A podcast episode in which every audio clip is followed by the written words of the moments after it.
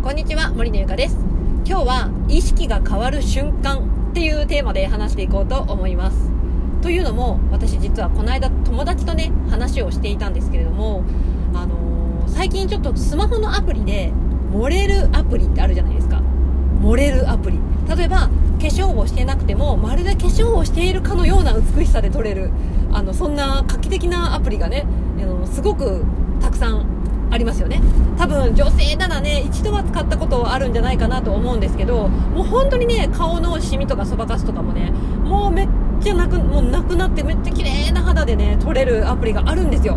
で SNS とかをやっているとやっぱねちょっとでも綺麗に見せたいっていうのがねやっぱ女性のやっぱ気持ちじゃないですか。だからそういうねアプリを使って綺麗に撮った写真をアップするっていうことをね普段やっていたそうなんですよ、私の友達はね。で、そんな中、多分友達かな、別の友達が撮った写真が、盛れるアプリではない普通の写真機能っていうかカメラ機能の、写真でね撮影したやつをね見たそうなんですよ。そうするとなんとま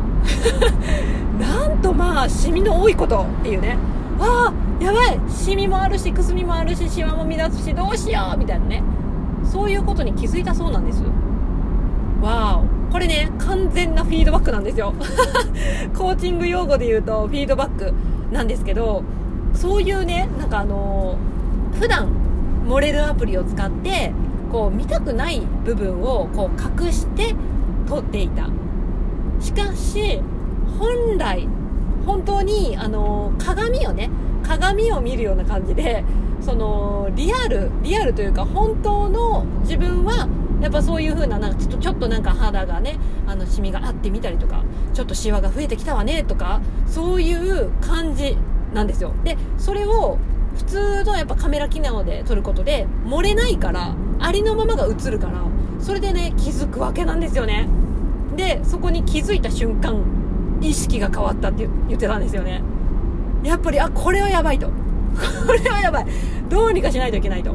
そこで意識が変わったんですよ。でこれってまさに本当さっきも言ったようにコーチングでいうフィードバックで、自分は、無意識というかね無意識なものを意識化するっていう、気づかせるっていう意味合いはあるんですけれども、その自分にねパッと鏡を見せられた時に、あちょっとシワが増えてるとか、なんか目の下クマがあるみたいな感じで、鏡を見せられると気づくじゃないですか。それがね今回その写真によって気づかされたって言ってたんですよね。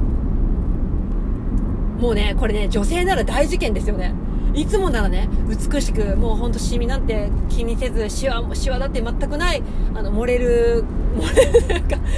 美しい顔で撮れていたのに、実際普通のカメラ機能で撮ったらやばいみたいな、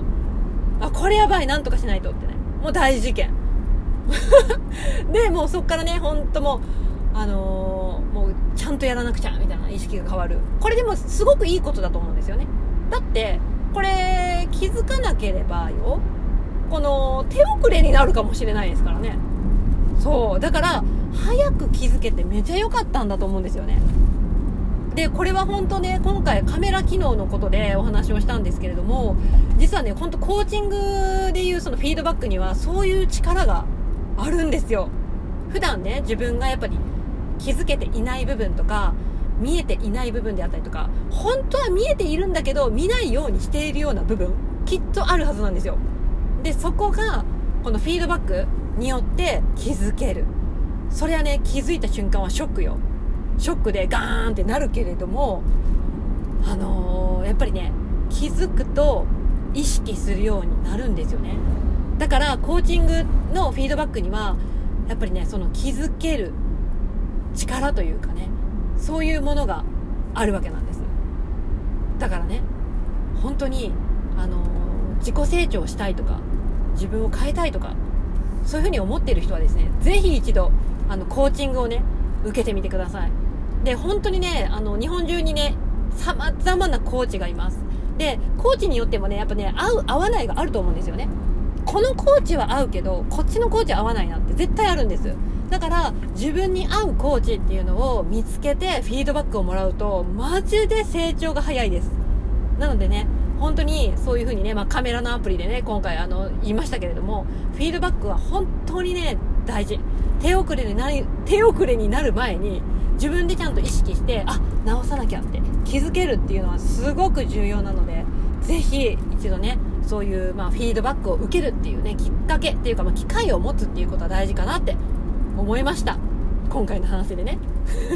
はい。ということで、今日は、フィードバックの大切さっていうことをカメラ機能のね、話を踏まえてお話をさせていただきました。はい。ということで今日の音声以上になります。次回の音声でお会いしましょう。バイバイ。